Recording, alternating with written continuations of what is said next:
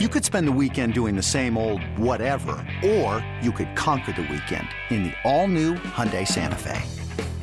Visit HyundaiUSA.com for more details. Hyundai, there's joy in every journey. If, if, if, if your blood runs orange and blue, orange and blue, this, this is the pod, for, you, for you. You're listening to Orange and Blue Bloods, hosted by EJ Stewart and Tommy Beer. Let's get to it, New York. A Knicks legend calls it quits. EJ Stewart, Tommy Beer, this is Orange and Blue Bloods, a New York Knicks podcast, Audacy, WFAN original. We have a little bit of breaking news as we record this podcast on a Monday afternoon. Carmelo Anthony, prolific Knicks scorer, one of the greatest players of all time, has announced his retirement from the NBA. He announced it via social media. So we'll be talking a lot about Carmelo Anthony in this episode. We'll talk about his retirement. We'll talk about uh, describing his career as a Knick, describing his career as a whole. We'll talk about some some great moments from Carmelo Anthony, and I'm curious what Tommy thinks about where Carmelo ranks when it comes to all time Knicks and all time small forwards. So it should be a really fun discussion talking about the great Carmelo Anthony, and then we'll wrap the show also talking about. Did the Knicks potentially miss a finals opportunity here? Like you're seeing this series with the Miami Heat. Miami Heat have dominated the Boston Celtics. They're up 3 0. They had a convincing and thorough beatdown of the Celtics in game three. And when you see how much success the Heat are having against the Celtics, how much success they had against the Bucks, it makes you wonder: A, should the Knicks have actually maybe won a few more games in that series? Maybe like it's considering how well they played, maybe that that, that should have been even a closer series, and maybe the East was more open than we think. And also, how far are they from actually getting to the mountaintop if the team that they were eliminated by by just six games is thrashing everyone else they face. So I think that that will be a good conversation as well. So plenty to get to on this episode. Again, my guy Tommy Beer with me. Tommy, how you feeling? Feeling good, feeling good. Uh nice little got some uh nice weather coming up this week and uh, a little mellow to talk about. Um, it looks like we only have a couple more conference playoff games to discuss and preview. Um, but uh, yeah, still a still a good time of year. And uh, let's start it off by chatting a little bit about Mr. Anthony. Let's do it. So again, this is Orange and Blue Bloods, a New York Knicks podcast. You can catch it wherever you get your podcasts, including the free Audacy app. Make sure you get the auto download feature on your streaming service get these episodes every time we drop. Also, be sure to check us out on YouTube as well. You can find us on the WFAN and Audacy Sports channel. So one of the most prolific scorers in Knicks history officially has retired. Carmelo Anthony announced Monday that he is retiring from the NBA. He last played for the Los Angeles Lakers during the 2021-2022 season. Melo started his career in Denver, being drafted number three overall by the Nuggets. He would spend seven and a half years in Denver before being sent to New York in a blockbuster midseason trade with the Knicks. During his seven years with the Knicks, Anthony averaged 24 points per game. He made two NBA All NBA All, all NBA appearances. He was selected as an NBA All Star in each of his seasons in New York. Anthony's best season definitely came in 2013 for the Knicks when he led the league in scoring. He helped New York win 54 games and advance past the first round of the playoffs for the first time since 2000. That was a 13 year drought with the Knicks being able to una- unable to advance past the first round. It was the only time that Melo's Knicks won a playoff series during his New York career. Anthony would then be traded to the Oklahoma City Thunder in 2018, and he finished his career with stops in Portland and Los Angeles. So, Tommy, I'm making it really simple here. You have one word to describe Carmelo Anthony's career. What word are you using? Uh, I'll go with bucket. Um, you know, okay. like the, the the, the phrase "bucket getter" is probably uh, thrown around too loosely nowadays.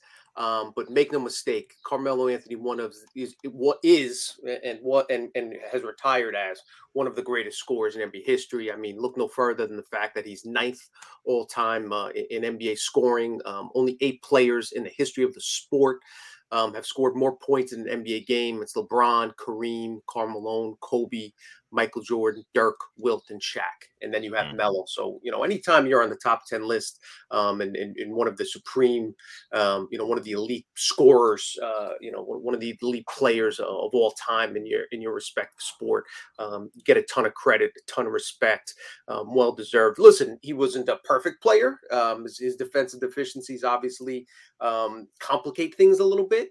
Um, but uh, when it when it came to scoring the basketball and and the team that scores the most points wins, um, you know, Melo was was right there. So uh, a ton of respect today for for uh, what Melo did on the court. Um, and uh, yeah, he'll he'll get his flowers a, a, as he should. Yeah, definitely going to give a, a, nice round of applause for Carmelo Anthony on his uh, on his retirement on this episode of Orange and Blue Bloods. If I'm gonna use one word, I'm gonna say star-crossed. And I know maybe that's a hyphenated word, maybe it's two words, but I'm gonna you know break my own rules here and say star-crossed because I feel like Carmelo Anthony's career, we know him as a prolific scorer. We know him as as Tommy said, a bucket, um, a, a true number one option.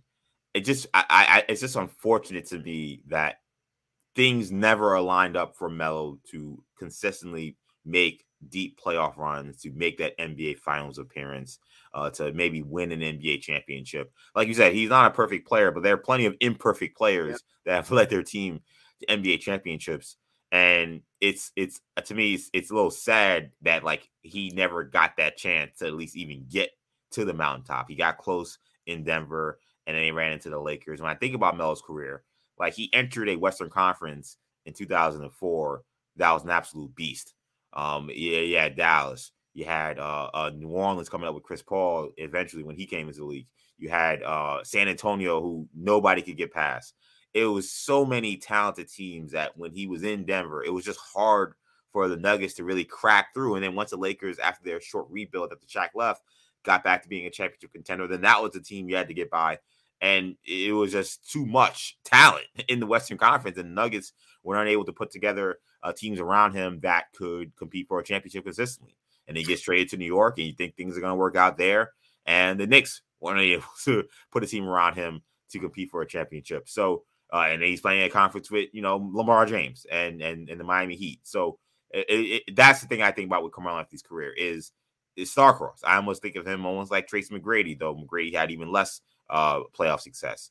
Like guys who had unbelievable talent but because of their circumstances, were never able to play on the ultimate stage, which I think in many ways I feel like that's what fans lost out on because um, Melo in the right situation, as we saw with the Olympic team, he was a special player.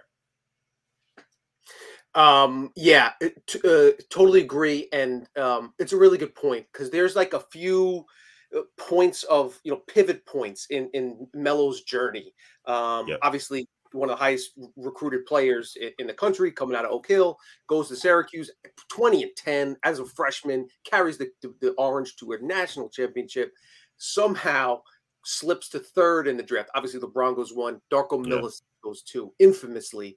Um, yeah. You know, you talk about entering the West. What if what if Carmelo gets drafted by that Pistons team with a championship core? Exactly. Um, you know, could they have gone on a run? Could they have won a couple championships? You know, you replaced Carmelo with Darko Milicic and, and kind of re, refix that that roster um, with a young yeah. Melo. And, and Melo was averaging 28 points by the time he was 22, 23 years old. Yeah he was ready to contribute right away. Um, so instead, he goes to Denver, a team which hadn't been successful, won 17 games the year before, wins 43 um, in Melo's first year. Um, uh, one of the uh, cool Melo stats that rookie season, he was the first player to lead his the first rookie to lead his team in scoring and lead that team to the postseason uh, since David Robinson uh, with the Spurs uh, about yep. Uh, 15 years earlier. Um, the other kind of inflection point in Carmelo's career, instead of signing a three-year uh, off his rookie contract instead of signing a contract with a four uh, with a three-year and then a player option yep. prior to that fourth season. Melo wanted to lock in that fourth season for whatever reason, want to secure the bag, as the, as the kids say, and because of that, was not a free agent at the same time as as D Wade and LeBron and Bosh. Um, the other guys in that class, that you know, um, you know, obviously Wade, uh, Melo went three, Wade went four, Bosh went five. Um, because he what you know if it's not if it's not for that for if he just had had that player option still would have made the same amount of money.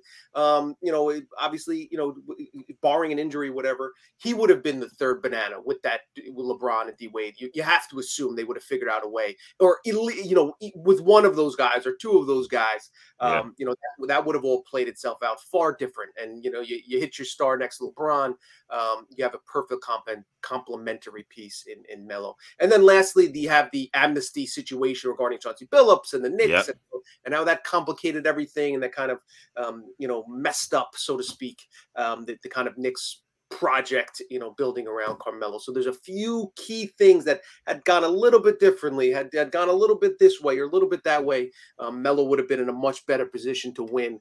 Um, as it stands, um, you know, he doesn't have those uh, those those accolades. You know, not only did he not win a championship, never got to play in a championship. And as you mentioned, um, we saw what he did, uh, most outstanding player as a freshman with Syracuse. Yeah. Um, 37 point game, Team USA with the highest score, individual 10 three pointers that game against uh, Nigeria 2008. So had another 30 point game. Uh, was the USA's all time leading scorer till Kevin Durant passed them back in 2021. So um, it's a shame that Melo never really got a chance to shine in that kind of bright spotlight. Yeah. Yeah. Like people know how much I love Marvel superheroes. I'm actually wearing a Spider Man shirt today. People can't see. Um, so I, I know I, I love superheroes, I love stuff. And I feel like for me, Carmelo Anthony would be the perfect player to do a what if comic book or like a what if uh, cartoon on that Marvel does on, on Disney Plus because like there are so many what if moments at Carmelo Anthony's career that if they change one way or another, uh, maybe he's an NBA champion. Um, again, it starts with like you said, uh, the Detroit Pistons not picking him to go number two as opposed to him going number three to Denver. Detroit had a championship roster and they maybe were would have been a dynasty if they would have had Carmelo Anthony. Like like that's a, a, an inflection point. Um, you mentioned the uh the, you know the the trade to the Knicks and the decision yeah. for Melo not to uh wait till free agency because he was a, a worried about the lockout and said he wanted to make the trade now and force things to give up so many assets to get him. Um, you mentioned the fact that he signed the, the full five year deal as opposed to signing the three plus one deal that Melo, Wade, and Bosh had signed. How much that changes his career. Um, how much Knicks' decision to amnesty Chauncey Billups. I mean, there are like literally there may be six or seven moments in his career that one thing flips a different way, and he's an entirely different career. What if he enters the NBA straight out of high school? Like he was a guy a lot of people looked at and said, "Hey, he could be a guy that could go straight from the NBA, uh, straight from high school to the NBA." And he probably would have been a number two pick in the draft as opposed to being uh, number three. He was number, you know, Yao was number one year before. What happens if he goes number two? How does that change his career? Like, so uh, he his career, I think, of almost maybe any uh, player in the NBA history is when you look at it multiple times and say, hey, if one thing goes a different way, like this is entirely this is entirely different. Why why do you think the Knicks struggled so much to build a winner around Carmelo? Well, um, you know, we talked about the things that have gone against, you know, Carmelo, kind of the breaks that that went his way, and doesn't seem like any of them went his way.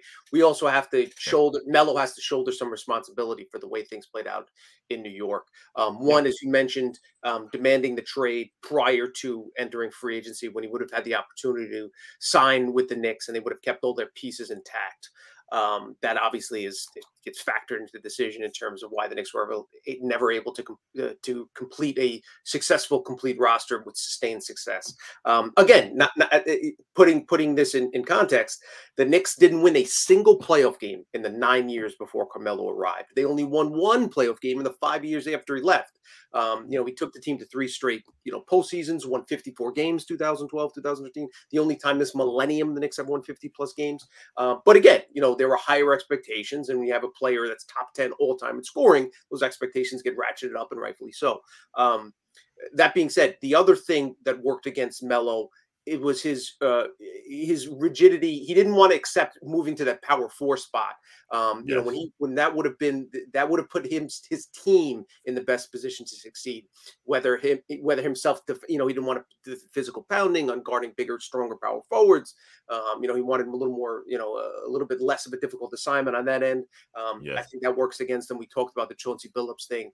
Um, so it's kind of a confluence of factors. And uh, you know, again, Melo not committing as much to the defensive end end of the floor. Um, you know, uh, you know, just when you play a style that's kind of an ISO style, it it it it, it can be difficult to bring in you know surrounding players and, and complementary pieces. Um, but uh, you know, those but those have to be weighed as factors as well. Yeah, in many ways, I feel like him and Dirk almost have like very similar issues and things you complain about their careers, but like Dirk was fortunate enough that Dallas found the right team to build around him. And it was like in many ways like the perfect team to build around him that didn't wasn't a super team, like a team that like you had the right point guard, you had the right six man. You had the right center to help him on the defensive end. You had the right wings who can guard multiple guys and guard the fours like with uh with Shawn Marion. Like like Melo, I and I and as someone who loved Dirk Nowitzki during that time, like, I used to always feel like Melo needs like that team. Like he needs if you would have put him on that Dallas Maverick team, maybe they beat the Heat because that would have been a perfect fit for him as well. Like it, it just seemed like the Knicks were unable to kind of put the pieces together when they got Chandler. It forced them to lose their point guard and, and Billups, and they, and they weren't able to overcome the fact that now they were going to be capped out because they decided to amnesty him instead of letting him just uh, expire. Like th- there were so many different issues, uh, and then Phil Jackson came in, and I feel like as time goes on, it, it's really kind of wild to see just how much like the Phil Jackson thing went off the rails. Like it, it was bad at the time, but you know, the Knicks the year before, I know they they missed the playoffs the following year. They only won 37 games. But then Phil Jackson comes in and it is just an absolute disaster. 17 wins, 32 wins, uh, you know, 31 wins. Like uh, teams at 29 wins, and then you know, of course he was fired at that point. Steve Mills came in. Like like the Knicks went from being a, a semi-competitive team, maybe a team that was underachieving a little bit, but a team that was getting to the playoffs every year, to a team that just was not even competing. Essentially wasted the last good years of, of Carmelo Anthony's career. In many ways, you know, Phil Jackson's leadership and, and how he kind of ran the Knicks into the ground really ended up derailing what should have been more competent years with Carmelo Anthony playing on bigger stages in the postseason and maybe making a run. I think that Phil Jackson's uh, part in it really maybe goes kind of underrated given all the talk about you know how he didn't want to you know Melo didn't want to adjust his insanity and a lot of things about like and I've said all the things that Melo has done wrong, but that Phil Jackson hiring ended up just completely tanking the rest of Melo's career.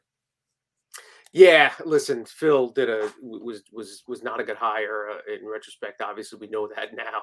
Um, but uh, yeah, it, it's it's probably a combination of the style of play and and the player. And, and, again, it's one of those things, um, one of many things that just kind of tweaked. You know, went one bounce here, one kind of turn there, um, sliding doors moment uh, that that went the opposite way as as Melo would have hoped. Where do you rank Melo among the greatest Knicks of all time? It's an interesting ranking because he's up there among the highest scorers of all time, but he doesn't have some of the championships other guys have. He doesn't have the finals appearance that Ewing has. So, uh, how how do you juxtapose where Melo ranks in terms of all time Knicks? Yeah, I have him lower than most, probably lower than than far most. Actually, I have him eighth uh, in, in, terms of of, of all time Knicks wow. rankings. Um, so I'll run you down my seven just so I can give you some little explanation. At seven, I got Harry Gallatin. Um, you know, this goes back to 50s, uh, made three straight finals um, his, his first few years in the league. Um, uh, played in 610 consecutive regular season games, 57 straight postseason games. Um, was an all star seven straight seasons from 51 through 50, uh, from 1950 to 1957. Um, again, history lesson from Mr. Tommy Beer. there you go. How many of you guys have Henry Gallatin on your on your Harry Gallatin on your list? Come on. You know, which you know, I, I understand a lot of folks today want to, you know, say the history, you know, if it's before Magic and Bird didn't exist, but the reality is it does. Um, so I tried to, I, I, you know, for full disclosure, I did this list um, last off season. I ranked the top 75 Knicks of all time. So I ranked each, you know, going down one by one. I tried to look at history and individual performance and, and postseason success. It gets complicated um, because again, fewer teams in the 1950s and, and easier to make the All Star team, easier to advance the postseason, etc. Um, but you know, when you you know, this is a guy, you know, Gallatin was a was a monster. Harry the Horse averaged 15 rebounds per game um, in in yeah. 53, 54. Um, number six, I got Bernard King. Um, I don't think we have to talk too much about him. Um, again, not only was he legit scorer, incredible scorer like Carmelo. Um, he would be top 10 too if he hadn't had his injuries. Um, uh, but he was also, you know, he he scored in, in big moments and big spots. Um, obviously, the, the, the series against the Pistons is legendary, yeah. um, and and he's had some postseason success, not overwhelming postseason success, similar to Carmelo, but um, I thought those two are close. Um, I give a slight edge to to Bernard King. Um, Richie Guerin, um, I got at number five. Um, when you talk about all around production, um, Guerin was was a monster. Um, yes.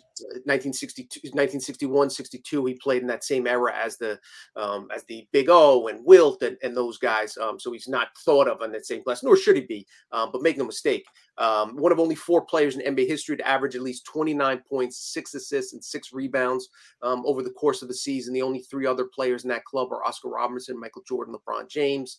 Um, uh, during his prime from 50, uh, 1957 through 1962, Guerin averaged 7.2 rebounds and six assists per game, uh, played in six consecutive All Star games. Um, again, this guy did it all, contributed um, on the glass, distributing the basketball, scoring. Um, you know, those are really impressive numbers. Um, I don't need to say. Um, you, that goes without saying, obviously. Um, and then my top four, um, I got the Busher, who I think is probably one of the most underappreciated, Underrated. disrespected yeah. Knicks of all time. Um, in terms of, again, you know, we're factoring regular season production, the turn, kind of, you know, we talk about pivot points.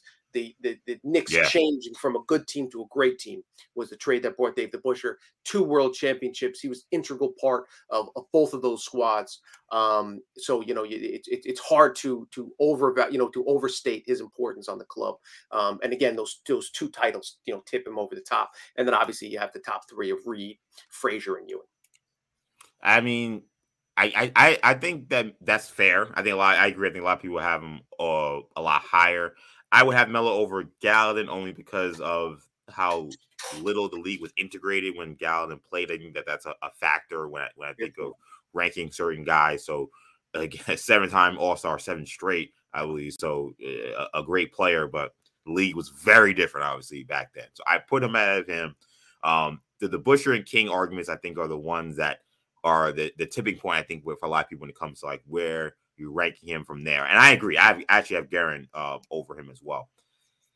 But the, the the more, and maybe I'm becoming a melo sim- sympathizer here, but like the BK melo discussion, I think needs to be revisited when in terms of ranking all time Knicks, because as we as you mentioned, and you make a fair point about you know King having you know the run against uh uh you know against the Pistons and then taking the Celtics to seven games, but like that run with the Knicks was short. I mean, it, it you know in terms of his prime, it, you know, and obviously it was an injury that factored in, but you're talking about a, a prime that was really four years essentially, uh, and, and, you know one year where he was uh, a guy averaging 32 before he got hurt. The year before that, he averaged 26. I mean, Melo led the league in scoring. Well, 28. He took the Knicks to multiple postseasons. I feel like if you look at Melo's totality, I think his numbers are better than than than Bernard King's in terms of Knick career. Uh, so I think I would have Melo over over over Bernard King. You know, he can't help that Bernard King got hurt, but three years he gets hurt and then he comes back for the end of uh, the 87 season. I, I just think Melo, multiple playoff appearances, lead the league in scoring, multiple All NBAs. I, they're very close, but I think I would lean Melo slightly. And then when we get to and, and then uh, and then the Busher, Bush is a tough one because that really comes down to like what do you value? Do you value right. a guy who's an integral piece of a championship, or do you value a guy who um, is like you know maybe individually one of the top players in the NBA. I think I could live with the Busher over Melo because the Busher was like a three-time All-Star before he got to New York. Like this guy was a, a star player in the NBA, and then he gets to New York and he takes him over the top. So I can live with the Bushers. I think that gets I guess that leaves me around six for Carmelo Anthony. Which I think is, is a is a very respectable spot, obviously. But I think that a lot of people listening to this podcast will be upset. They're probably like, "What the hell? How's Melo not in the top five? But I agree, he's not touching Ewing uh, Clyde or um, or uh, or, uh, uh, the captain, of course, Willis Reed. Yeah. Um, and, and then so when and then I'll be honest, I, I think Earl Monroe also is gonna be kind of kind of gonna be in that conversation as well. He would probably be right there around eight or seven too. So it's it's tough. I feel like once you get to that top three, then there's like the next crop that includes like the, a lot of guys we named, and Melo sits somewhere around there. Um, as far as the, the Busher thing goes, yeah, it's difficult. You're kind of weighing intangibles. Um, yeah. But in, in, terms of overall impact on the game, this is where I got to knock Melo down a couple notches. Um, Dave DeBusschere, um, uh, not only was he um, uh, eight, eight, made eight All Star games in his career, he was named to the NBA's All Defensive First Team um, the, the first six years of his existence. Um, so like you talk about I- impact defensively, and that's obviously one of the reasons why the Knicks were great, and not only in the regular season, but just you know continued sustained postseason success, as two titles will attest. Um, the back one of the backbones of the team. Obviously, you know you can't you know it's all the captain and and and Frazier Yeah. taking nothing away from those guys. Um, Busher was an integral part of of of, the, of those teams and allowed those guys um, you know greater flexibility to kind of focus on the offensive end um, knowing that you had a lockdown uh, backline defender in the Busher Right. who's you know skilled for you know his defensive versatility. Um, but again, you know, listen in terms of a player, you know, like Carmelo Anthony is is probably more talented than than just about anybody. Probably more talented Right. than Willis Reed. Um, but it's you know ability Yeah. to put it together, ability to uh, put it together consistently, um, sacrifice for the team. You know, sometimes sacrifice those scoring stats. Um, and uh, you know, the, and, and and as far as the the, the King um, uh, melo comparisons very very difficult to choose between those two. Very similar you're right um, limited combination. I, if i were to push back i'd point out that not- melo was a um, led the league in scoring um, but Car- uh, bernard king did as well averaged 32.9 and 84 85 um, along with 5.8 rebounds shot 53% from the floor um, during Yeah. that season um, and of course the, the 1984 playoff run um, 12 games total averaged 34.8 points um, shot uh, Yeah. 57% from the floor, which is just 58% from the Yeah, floor. I mean, he. I mean, you know, I've said it. I mean, his number needs to be in the Raptors. I mean, Bernard King uh, was a, a- just a, a dominant offensive player. agreed. It's it's tough. Those two guys are the guy. I love those conversations between Melo and, and King because they're so similar. They both played on like really poorly constructed teams around them, and you know, with Bernard King, I think sometimes he gets a benefit of the doubt when it comes to well, the injury didn't allow him to see whatever maybe what could have become with the Knicks. And to Bernard King's credit, like you know, Melo won one playoff series in like seven years. I mean, Bernard King won two playoff series in essentially three. You know, so so that's like so you're talking about success in the postseason. Bernard King has a a, a big advantage. I do think longevity has to mean something when it comes to uh, these conversations as well. But very interesting discussion. We've been talking about Carmelo Anthony, the uh, the the uh, the the Knick prolific scorer retiring from the NBA on Monday. Where does Mel rank in your eyes uh, among greatest small forwards of all time? Ooh, who do we got up there? I mean, obviously You got LeBron, Bird. LeBron, Larry Bird, Scottie Pippen, KD. Rick Barry, KD, um, Julius Erving, of course. Like, does he crack that top ten? You think? Mm, did we get to 10 yet? Havlicek? Is he considering him a small forward? Elgin Baylor? Yeah, I would. Yeah, I would say both those guys more forward than Melo's not better than any of those guys. I don't think Melo's better than anybody I, I've named so far. Uh, agreed. I don't think he's in the conference. Um, Melo, Dominique Wilkins. Who do you got? Ooh, that's a tough one. Um, I think I lean Neek. Same. Yeah, I think I lean Neek. That's a A tough one though. sustained success, a tougher competition. Yeah, so I guess he's right outside the top 10. Um, let me look. Let me look online here. Yeah, Kawhi James, Leonard. James, James, James Worthy. Is And James Melo. Worthy small forward? More Yeah, yeah. I mean, they started like AC Yeah, Green and and, Uh, uh, and Ra- Rambus is you know, another Knicks Melo, legend. Melo, Melo or Paul Pierce. Who do you got? I mean, Melo's a better was a better player than Paul Pierce. Paul Pierce had, I think Paul Pierce is underrated. Like eh, it's, it's become the the fun thing to dunk on Paul Pierce's career because he's so Yeah, I guess yeah. cocky about what he accomplished. But I mean, Paul Pierce was a, an absolute killer, and I think people kind of need to remember kind of how good he was. Finals MVP. I mean, that's a that's a Yeah, big. That's a big feather in his cap, man. it is. It is. I, I I probably would lean Paul Pierce. I think so too. I, I think I don't- think I think I think Melo was a more talented player, but if I had a guy in terms of who I wanted for one game to win in a Yes. playoff game, I think I'd, Yes. I'd take Paul Pierce. And Paul Pierce, who was uh, not as athletic or as, as Carmelo Anthony, was a much better defensive player. So I mean, I think yes. that that you know that that would factor in as well. So you're probably talking about Melo in that like. 10 to 15 range is also Alex English, who's Alex uh, English. underrated, one of the greatest small forwards of all time as well. Yep. Uh, Adrian Dantley was another scoring Yeah. machine in the 80s. There were a lot of guys in that, that 80s era, you know, King, Dantley, uh, English, where you're like, man, these guys played in any other era besides Yes. the Magic Johnson, Larry Bird era, because these guys have made it to an NBA championship at good, good trivia question. Adrian Dantley leads led all players in scoring in the decade of the 1980s. Most points scored in 1980s. Yeah, I mean, yeah, a lot of people again, a lot of people don't know. It, it, that's one thing I love about the history of the game, and I wish more people like uh, you know really like uh, lived in it and really kind of embraced it. Like there are so many great players who have played in these leagues, and when we talk about you know ranking the likes of a Carmelo Anthony, who's a great player in his own right, we've talked about that a ton on this episode. Like there are so many guys though. When you say okay, let's ratchet them up to the top five and the top three, it's like we, we got to take a close look at these other guys and what they've accomplished as well. A hundred percent. All that said, to be even be in the conversation with these guys is a huge credit to Carmelo Anthony and his career. Yeah. And we, we should have prefaced this at the top. And and fact of the matter is, Carmelo Anthony is a first ballot Hall of Famer. One hundred percent. No, no question, no debates. As easy a first ballot. Again, it's the Naismith Basketball Hall of Fame. It's not the NBA Hall of Fame. Um, and as we discussed, national championship at Syracuse. Um, one of the most decorated three-time Olympic gold medalists, one of the most decorated U.S. Olympian athletes of all time, um, uh, basketball players. So, and then you and then you factor in uh, the, the incredible NBA career. So, um, again, there are very few first first surefire hundred percent first ballot Hall of Famers. Carmelo Anthony is one such player.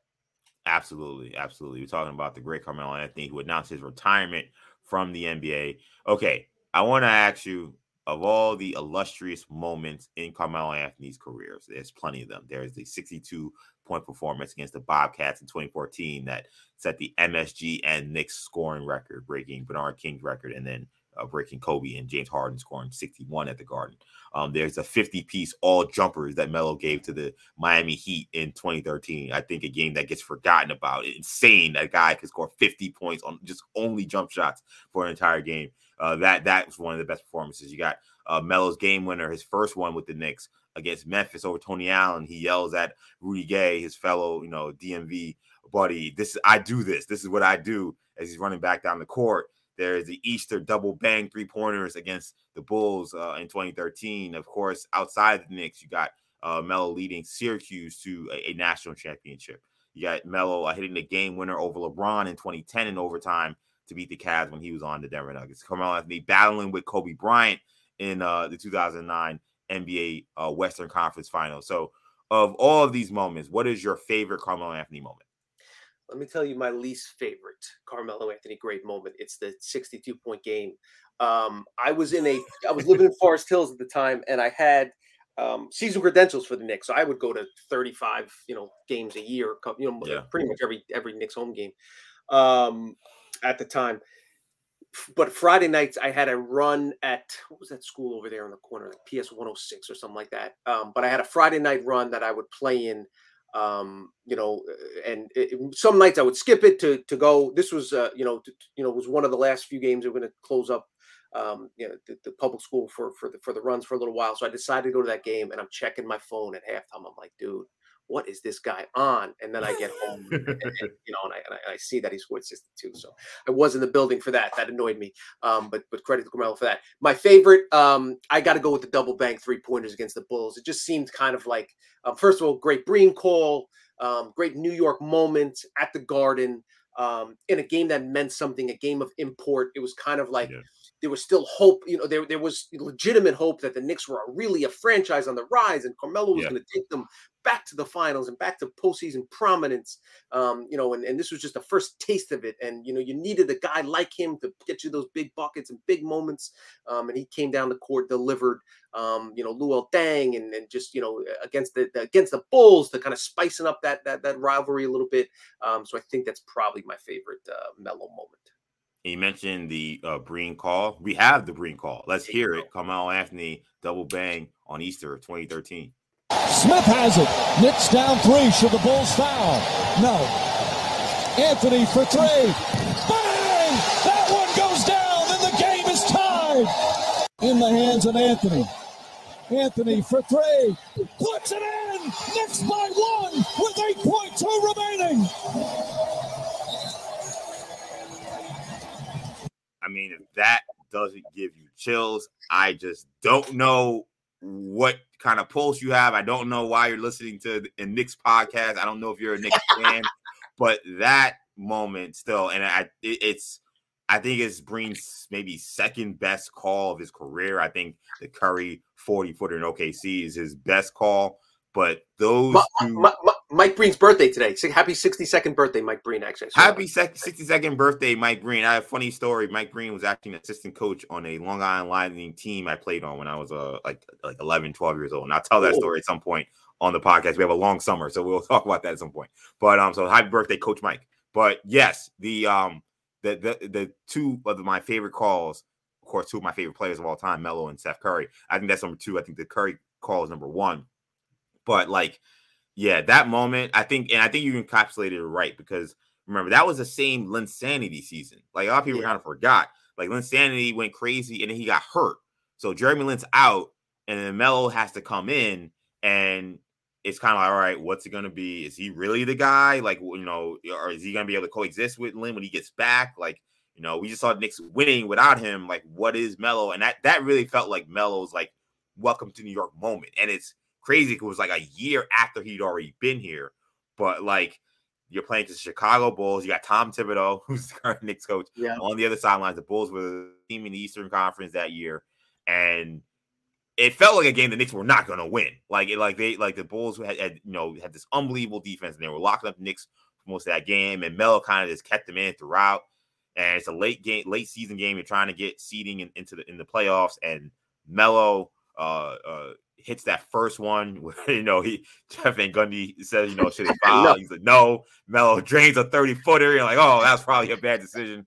And then to come back and hit another three. And the Knicks, the crazy thing about those threes, the Knicks were down both of those shots. Like that's what made it insane. Because how many times you see guys, you know, game is tied, you're shooting, you know, no pressure threes, and these guys hit three, and like you know, it's big shots, and, and you give them credit, but it, it, it's a different kind of three when you're down three points, you're coming down the court, you don't know if they're gonna foul, you don't know what they're gonna do, and you're making a shot to keep your season alive, to keep the postseason uh, postseason seeding in a better position because the Knicks were teetering. They were they were not a team that was a lock playoff team. He hits that three, you're like, oh wow, that's crazy. He sent it to overtime. Then you're down by two again, and now instead of going for a, a, a bucket, a, a two point shot, you take another thirty footer. Like, I mean, that was just that, and you hear the Garden crowd just going absolutely berserk. One of the loudest you'll ever hear in Madison Square Garden. One of my favorite Knick moments of all time, and I think without question, uh, the, my favorite Melo moment of all time. Um, I'll give you one more question before we move on here. If you could add any Knicks player to Carmelo's seven run in the seven year run in New York, so you got to include like the guys they actually had on their team to help him win a title. Who would you pick? Hmm. Good question. Uh, uh, current Knicks player? Oh, I, I didn't even think about that. I thought I thought of all time, but actually, let's do both. Let's do current and let's do all time. I think that's a that's a good wrinkle I didn't think about. Um, all time, I you know you'd love to see Carmelo play with a dominant big. You know whether it's Patrick or or or, or Willis. Um, that would Mm. be be really cool to see. Um, and current, I think I'd I think I'd go with um, uh, Jalen Brunson. You know, just, uh, just coming off his incredible postseason run, um, teaming him together with another lead scorer. They certainly could have used some uh, Melo mid range jumpers against Miami, huh? Oh yeah, yeah. That was that that was a series that Melo would have been very much needed. Like he's the exact kind of player. Those kind of nip and tuck, physical kind of games. Like you needed a guy who you could throw the ball to and he just score on, uh, on anybody. So I agree. Melo been great in this series that the Knicks just lost. All time, everybody's gonna run to Patrick Ewing, but I actually think I would run to Clyde Frazier Mm. because the Knicks had a lot of problems at point guard during the time Melo was here, whether it was uh, Lin being hurt, uh, Chauncey Billups being old and hurt. Felton was okay, but only for one year. Like the Knicks had Tyson Chandler, and he was, you know, imperfect himself, but he did have uh, two seasons All NBA defensive team. It was a perfect fit next to. Melo, a guy who doesn't need the ball. You know, just just attack the glass. Right. So like I, I I was okay. I'm okay with living with that at the five. It's great. Much Patrick Ewing is a hundred times better than Tyson Chandler. But uh, considering how bad the point guards were Melo were playing with, I'm like, you gave him Walt Clyde Frazier. You gave him a guy who could at- attack uh, defensively in terms of point of attack def- defense. He helped you there, and a guy who can come up big in those clutch moments at times where you thought Melo maybe was coming up smaller and, and you didn't have a guy to go to it. This is a guy who's championship pedigree, has hit big shots, has won titles games, won big playoff games. Like I think that if you add Walt Clyde Frazier to Melo's to any of those Melo Knicks teams, I think they they they they win. Uh, maybe they beat uh, Indiana in, in 2013. They get to the Eastern Conference Finals because uh, Graham Felton did not have a good series there. He was outplayed by George Hill. Um, one of the underrated storylines in that playoffs because everybody talked about you know Hibbert dominating, uh, just absolutely dominating uh, Tyson Chandler. Uh, George Hill had a really good series too, and it was at the expense of Raymond Felton. And Jason Kidd couldn't make a shot he, he, I don't think he made a three for like like four weeks. It was insane. So you had Clyde Frazier. That's an entirely different uh story. So I, I would add Clyde Knick. Current Knick, um, yeah, it's gotta be it's gotta be Brunson. It's the same thing. I, I think if you add a uh, you know, if you add a point guard of that caliber and another guy with uh, super competitiveness, I think that that changes their life as well. So, um, very interesting. Great talking about the career of Carmelo Anthony. Congrats to Carmelo Anthony once again retiring from the NBA after a long career. Um, ended up being top ten all time and all scoring and, and up there with the. Uh, and one last thing on Melo, he uh, he accepted the pressure and the responsibility that comes with playing in New York. You know, um, yeah. a lot of talk about free agents dodging the the the, the, the Big Apple. Um, Melo wanted it, he wanted all that smoke, and and he brought it more often than not. Um, you know, he he delivered. So uh, credit to him for having the courage to, to step in and step up. Absolutely. Now, before we get out of here, uh, let's talk some some current ball real quick. So the Knicks were eliminated uh, a little more than a week ago, but we are already days away from knowing maybe who the conference, the NBA Finals of matchup will be because both the Nuggets and the Heat are one win away from the finals as we record this episode on Monday afternoon. He demolished the Celtics in game three to take a commanding 3 0 lead in the Eastern Conference Finals. The Heat have yet to lose a game, a home game so far in this postseason. Right now, the Knicks are the only team to win at least two games against the Heat in the playoffs. So when you look at, you know, the Knicks lost, they lost in six games. It was kind of like, oh man, like there needs to be a whole major retooling. But then you see how much the Heat dominated the Bucks, and now you see how much the Heat have dominated the Celtics. Do you think the Knicks missed out on a real chance to win an NBA Finals, a golden NBA Final, maybe win a championship? Like, were they a lot closer than maybe we thought when it came to how how close they were to winning a title? So there's two ways, and I'll ask you. I'll ask you this, EJ. Um, the the Heat are seven and one against the Bucks and the Celtics. They're four and two against the Knicks this postseason. Should that fact make you? Should Knick fans feel better because their Knicks are better than we thought? You know, closer to finals than we thought, or is it heartbreaking and sting more because the Knicks were closer than we thought? They they would have had a real chance to advance the finals had they been playing these Celtics right now. Yeah, I think it's the ultimate bittersweet kind of thing to look at. I think if I had to lean one because I think both facts are true. I think both statements are true actually. If I had to lean into one feeling, I would go with heartbreak because yeah. I think I it is a small factor. I think Julius Randle not playing game one really changed that series too. Like I don't know if the Heat get a game in New York in those first two games if Julius Randle plays game one. And you know, and of course he came back from an injury, so he wasn't 100 percent going into the rest of that series. Like if you're talking about a series where both teams protect home, and now it's just you know a race to the finish in terms of who wins game six and game seven, like I, that that that now is an entirely different series. So I, I think that I go more towards heartbreak because the Knicks actually had an injury that started that started that series shorthanded for them. Like in some ways, I guess similar to the Bucks, but the Giannis thing like the Celtics have no excuse. Like they're just getting throttled. But like the Knicks, you say, yo, if we if Randle didn't get hurt in against Cleveland, like uh, that's a, that's maybe a different series that the Knicks have against the Heat.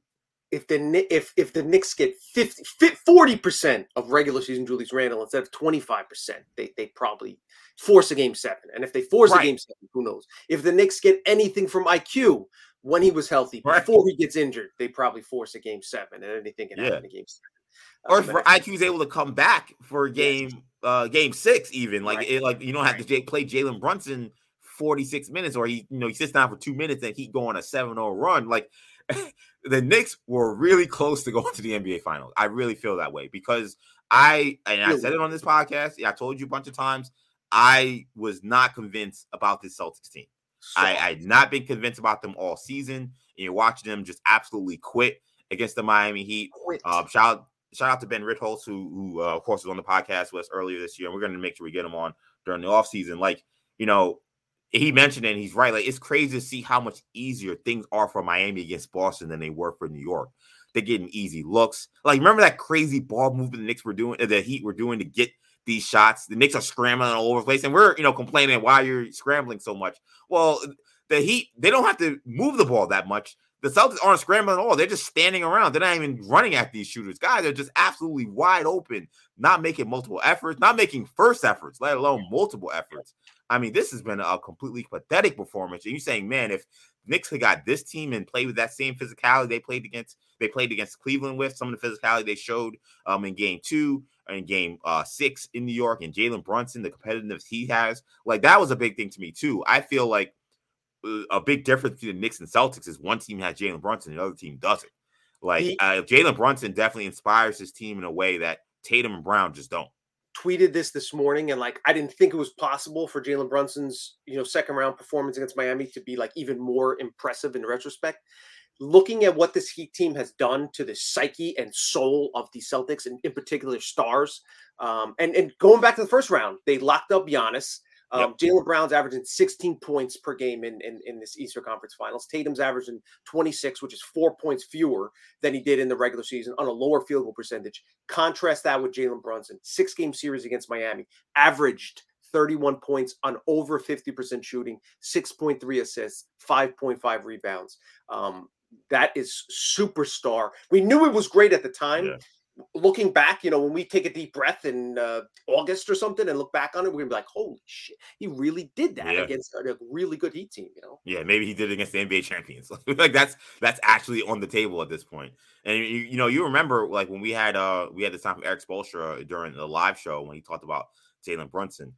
I guarantee you, he will not speak about Jaylen Brown or Jayson Tatum the way he spoke about Jalen Brunson after beating the Knicks. He talked about he's the ultimate competitor, a guy I wish we had on our team. Like, how did we miss out on this guy? Like, I don't know how this guy was an all NBA. He's one of the best players in the world.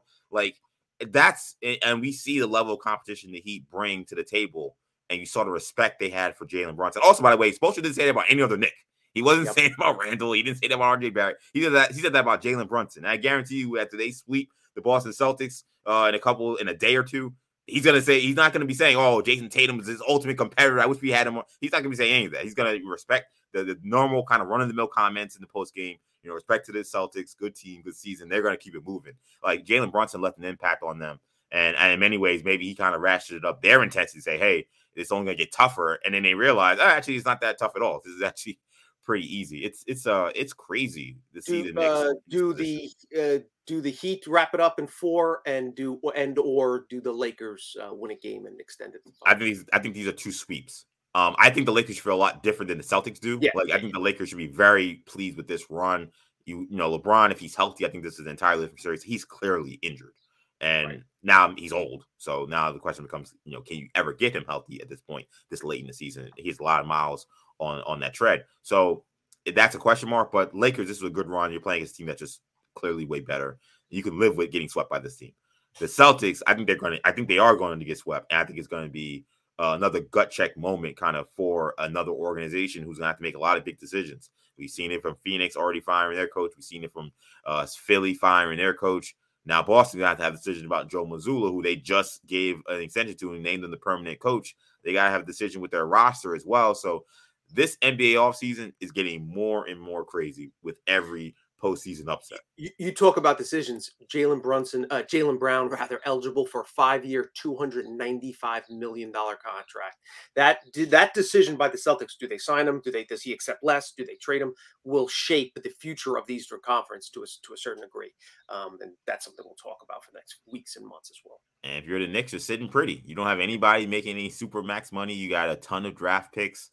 Um, you got a team that was, you know, two wins away from beating the Eastern Conference champions. Like uh, things are getting very interesting here in uh, in New York, and like I've said, these are the good old days, as far as I'm concerned. I think we need to realize that this is a different era of Knicks basketball. That's gonna do it for this edition of Orange and Blue Blood. Thank you guys again so much for checking us out. Tommy, let the people know where they can find you. At Tommy Beer on Twitter. You can find me, EJ underscore Stewart on Twitter, Action EJ on Instagram and TikTok. Again, thanks so much for listening to Orange and Blue Bloods, a New York Knicks podcast, Audacy, WFA, and original podcast you can get wherever you get your podcast. Free Audacy app. Make sure you hit that auto download feature on your service episodes every time we drop. Also, check us out on YouTube where you can watch not just full episodes, but segments from our episodes as well. You find that on Audacy Sports channel.